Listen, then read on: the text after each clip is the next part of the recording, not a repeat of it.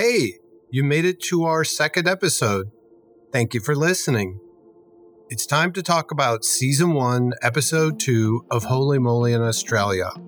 Welcome to the podcast. The two of us have been deeply in the mini golf universe for quite a few years, and finally met in person while we were each individually competing on Season 1 of Holy Moly. I'm Tom, and I go by the name Mr. T.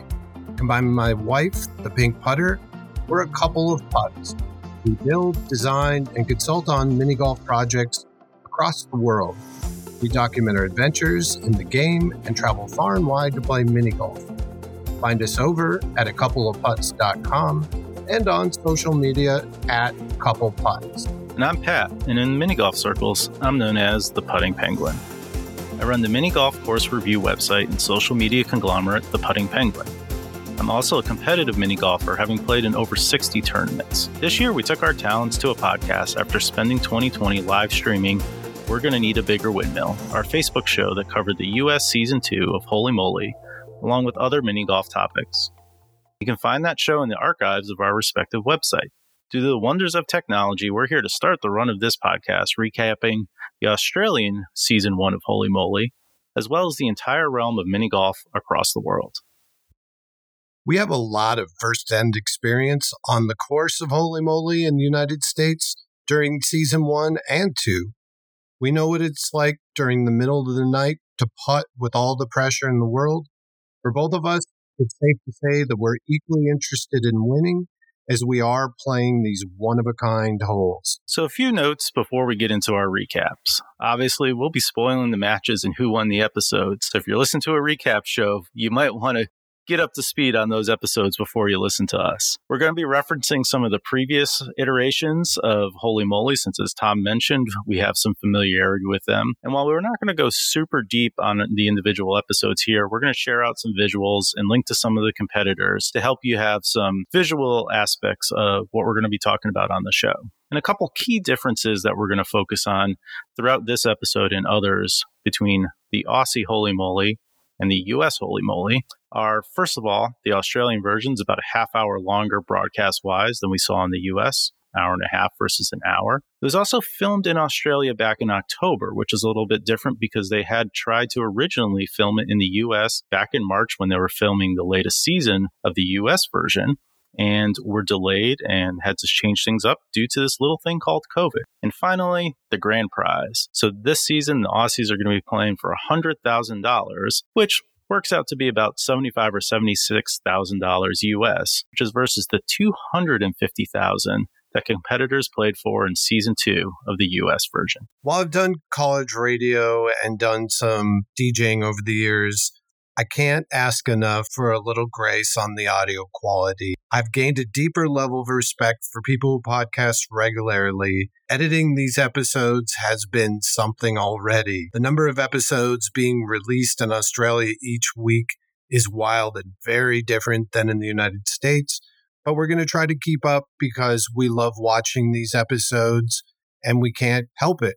We're up to doing what we're going to do every episode, which is our quick recap, the holy moly scramble time. This is where we do a very brief and fun recap of all the holes played, and we're going to add a little bit of flavor of our experiences. Just to give you a little bit of the setup, there's eight different holes in episode, head to head matchups, and eight different competitors. And this week, the Battle of the Two Michelles on hole number two. This is a heavily used hole in season two of Holy Moly in the United States. The exact same name and same concept. Instead of porta potties or porta johns, they call them dunnies in Australia. We'll probably break down the design in a later episode, but the cup placement is far more kind for the putters. Our buddy Aaron from O Street Mini Golf, who lost in this hole, would have loved a shot at this layout. After the players putt, they have to race past these colorful toilets before the doors open and knock them off. There were a lot of hits in season two in the United States. And on our bigger windmill show, I think we had five of the people who got knocked in the water. One's a clumsy mother of three, the other is a woo girl. And by the amount of times that she said woo, I'm pretty confident that that's the perfect nickname. I counted 30. Riggle says he counted 2,000. It was a lot. She made a great putt that was worthy of a woo, but didn't get that at ace. The other Michelle, Novotny, left it a little bit of short near the Dunny sign, but both of Michelle's got knocked easily in the water. Michelle Novotny, who was further out, hit the ball and set herself up for a nice next putt. The Woo girl missed an easy putt and then set herself up just to tie. They went to a putt off, and in the putt off, Michelle Novotny wins the Battle of the Michelles after Woo Michelle missed out. Sorry if this is confusing. There's a lot of Michelles, but a Michelle won this match, and we're moving on to the next hole. So the second hole of the night we had was Uranus. Quick recap of this hole it's a long putt up and around Uranus trying to get a channel that would lead to a potential hole in one. Competitor then has to jump over a variety of planets in an attempt not to get wet and have a penalty stroke. So our two competitors on this hole were Jasmine, who is a 29 year old pro golfer who owns a golfing business, Golfer Girl, who, that gets hired for corporate days and charity. And she was up against the spotlight stealing Bradley, who was a 26 year old hospital worker. Now, uh, in this day and age, that's probably enough to earn you plenty of fame given everything that's going on with COVID. But our man Bradley had quite an outfit choice to go along with his big sexy and little sexy persona. And chances are you've said those words in your best fat bastard impersonation, and he would have agreed with your choice of accents on that particular front. Believe they were referenced as budgie smugglers, which you might want to do the Google on that a little bit, but a budgie being a bird. And of course, Mr. Riggle wanted to know if Australians smuggled other birds in their pants. With that set up, well, Bradley was just kind of a hot mess all around. He did get a halfway decent putt, but missed the channel, and then proceeds to kick himself in the back of the head before jumping over the planets. And as far as a motivational strategy goes, not exactly up there with your Michael Jordans or Tom Brady's of the world, and ended up paying the price for it, not being able to get over without getting wet. Jasmine made a run at it as well, and unfortunately didn't get the channel, but had a much more favorable bounce off of the uh, little backboard there that comes down. She ends up getting dumped by the rings of Saturn into the water, with them both sitting on a penalty stroke. She sinks her shot. Bradley didn't really have a run at it, and that easily put Jasmine into the second round. And I get to stay on for our third hole of the episode, and that's a new hole for this season, but one that we saw in episode one called Foul Play. And so the premise here is fairly similar to Beaver Creek uh, from the US season two. It has a putting area where you put over a bridge and then gets split up into one of three channels that goes underneath a, a red barn. One leads to a sand trap, another leads to a potential hole in one, and then the third leads to a dressed up chicken who would then drop your ball over in a drop zone. So a little bit of interactive play on the course. In our particular matchup here, we had Vincent, who was from Zimbabwe and had some pet lions, giraffes, and elephants growing up, which made for an interesting menagerie and also interesting that he ended up on the farm themed hole in and of itself he was up against one of my personal favorites, Mark the Bearded One. It was called Luxurious and Beautiful by Mr. Riggle, and boy, was it. He also had the distinction of being what he called a waste management cleaner, what the rest of us in the world would call a garbage man, or and apparently in Australia, a Garbo, but does not have the unique distinction of being the only one of those that Holy Moly is cast throughout the seasons. You can go see more of uh, season two's Garbage Man on our show. We're going to need a bigger windmill. And like all well bearded men, he does a little bit of Santa work during the holidays. In terms of how the hole played, this was actually a bit of a interesting one for us because this is the first time we see the whole hole played. Because in episode one, it was the last hole of the episode and it was one on an ace. So we didn't get to see anybody else putt out we started off with Vincent, who ended up going to the left hand side and got himself into the sand and made a very valiant attempt at getting over the rolling log, which is the other part of the obstacle. almost made it to the end before getting dumped in.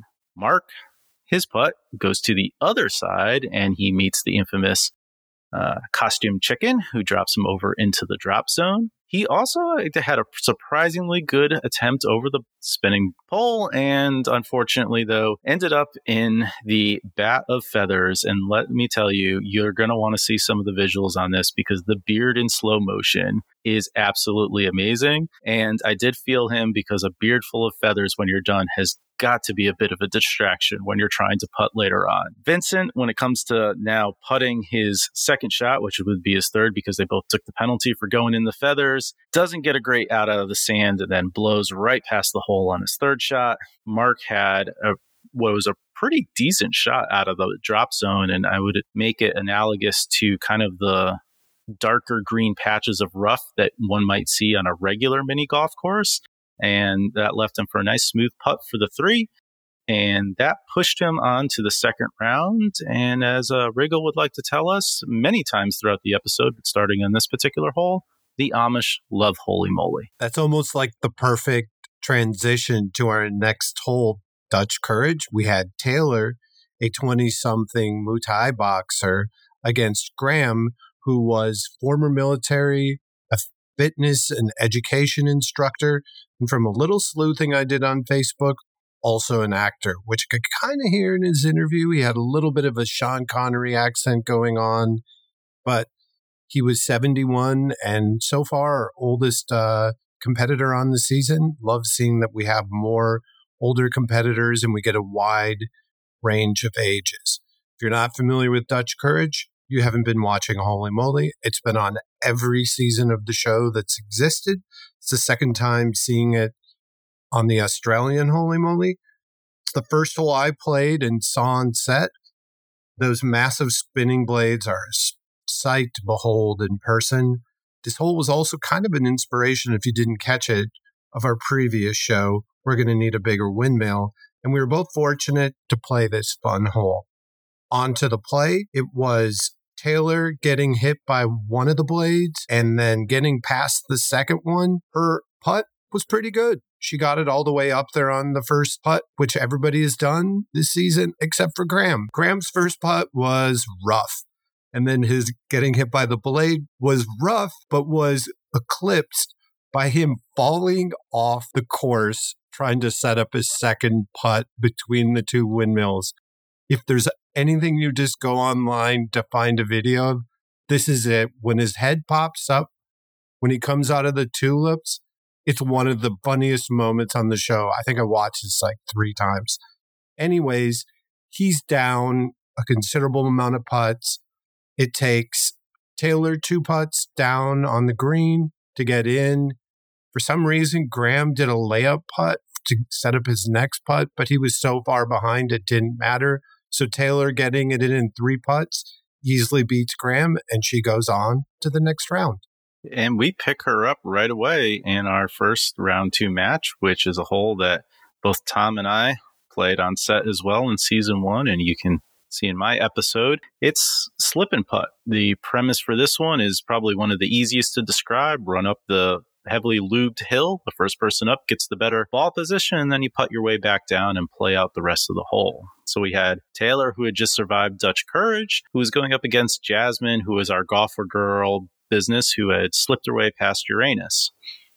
As Mr. Riggle mentioned, this hole was probably originally dubbed a ticking time bomb by the legal team. We'll get into his love of the, or lack of love of the attorneys and insurance companies and what they must think of all of the holes on Holy Moly as we go throughout the season. But in terms of the play, after some good, clean up and down, or maybe not so clean, but at least slick up and down by both of our competitors. Jasmine gets to the top. That leaves Taylor putting first from the B position. And I think her strategy was to try to take out her opponent as she bulleted the putt right past the brick or the, the piece of board that should have angled it down the hill at Jasmine. Um, that left her sitting two up top, which she finally hit down. Jasmine had a fairly easy shot down from the top, actually bopped Tyler's ball out of the way. Um, left her with a pretty decent position and a fairly easy second putt up for the win. And uh, one of the things that I've loved in the first two episodes that they showed so far that they've kind of cut out of the US episodes a little bit is they showed the competitors actually sliding down the hill after making their putts. And, you know, that's one thing that you do all of that work and you're going to get all messy sliding back down, but man, is it fun. Yeah,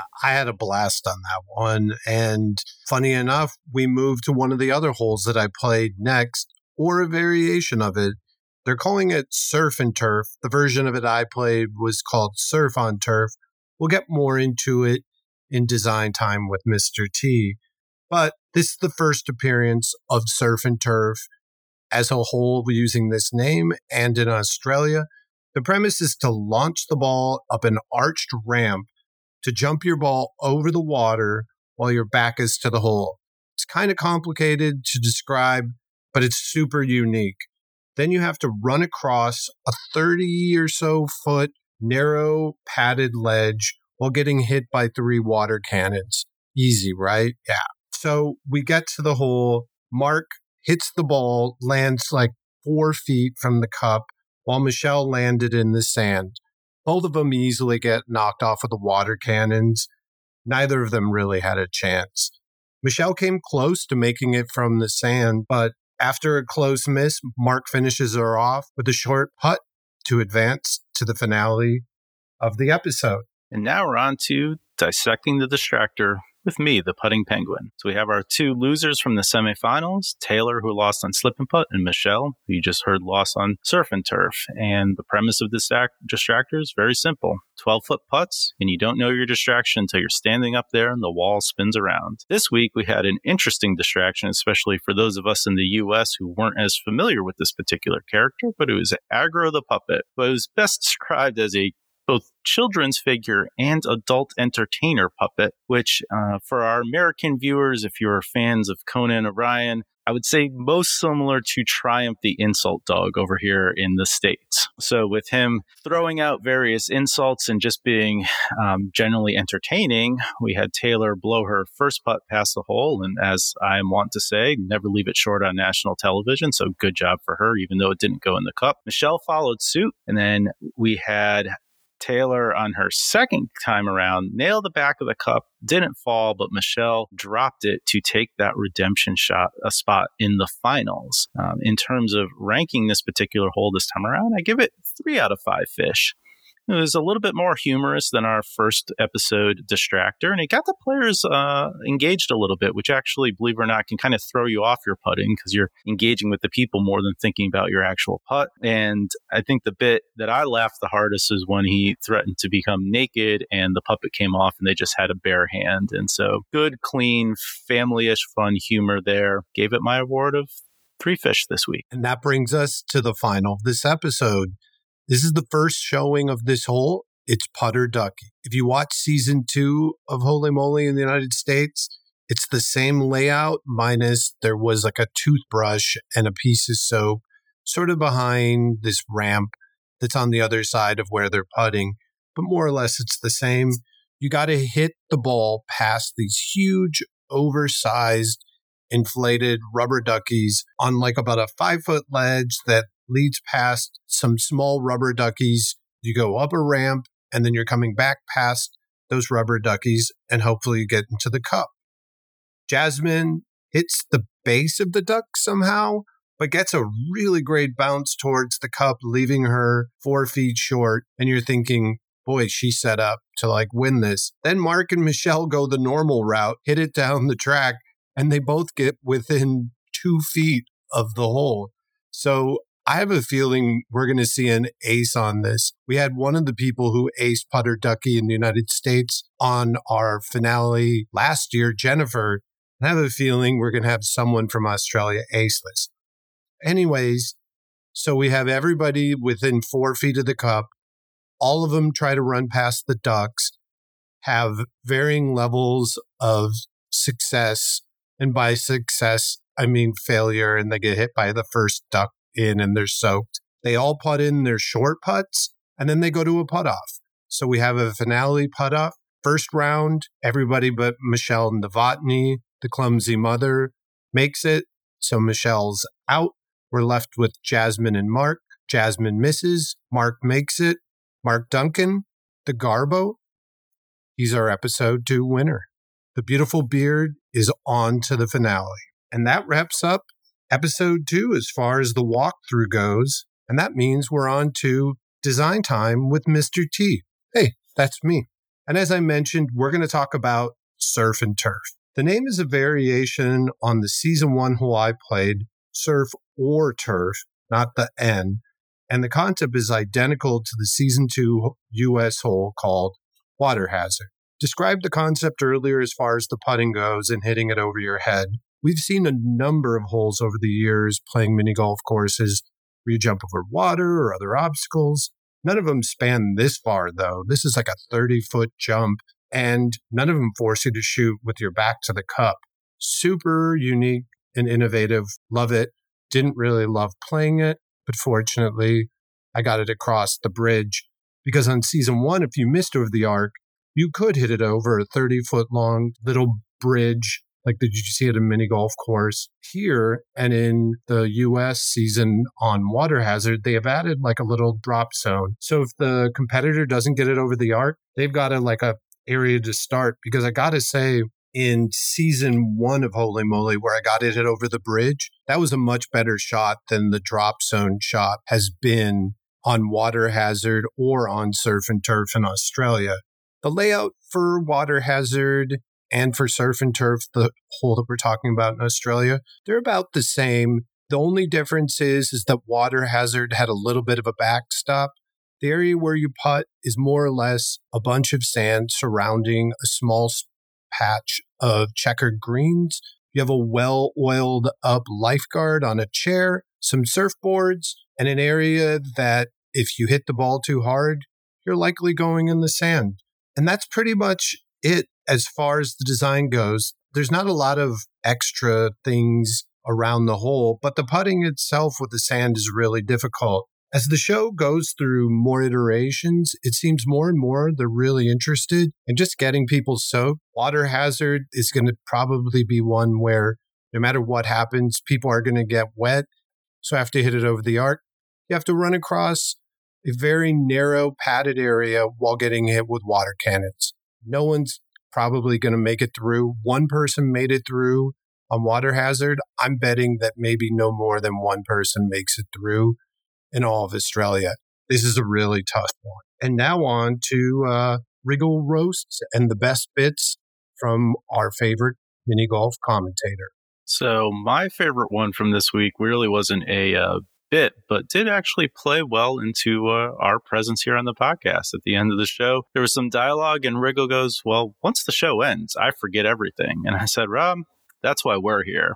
You follow the podcast, you'll remember everything. Other than that, the only note I had, and we actually haven't talked about it in either of our episodes too uh, so far, are the animated breaks. Um, this one being a behind the hole with Greg Norman and going through Dutch Courage. And while I personally thought it was all right. I think so far they've lacked a little bit of what Steph Curry brought to his in season two. Um, so we'll be interested. I'll be interested to see if Greg can bring that same sort of real good deadpan humor that our one of our favorite NBA stars does here in the U.S. episodes. Big ditto to that. I'm thinking that Curry might have had a little bit more experience talking to the camera and doing things than Norman, but Norman just comes off a little stiff and stodgy sometimes. But for my favorite Riggle bit from this show, it was really the one right at the opening. And it's not even a funny one, it's just one that I can totally relate to. He says, Mini golf is the greatest sport on earth and many other planets too. Totally agree with that. I thought it was also funny that going into one of the breaks, that Shervo had asked, What is he going to do during the break? And he's like, I don't know, maybe like rifle through people's cars in the parking lot. For some reason, that just had me rolling and imagining him just like picking through people's change in their car. So that was my favorite of Riggle this episode. All right.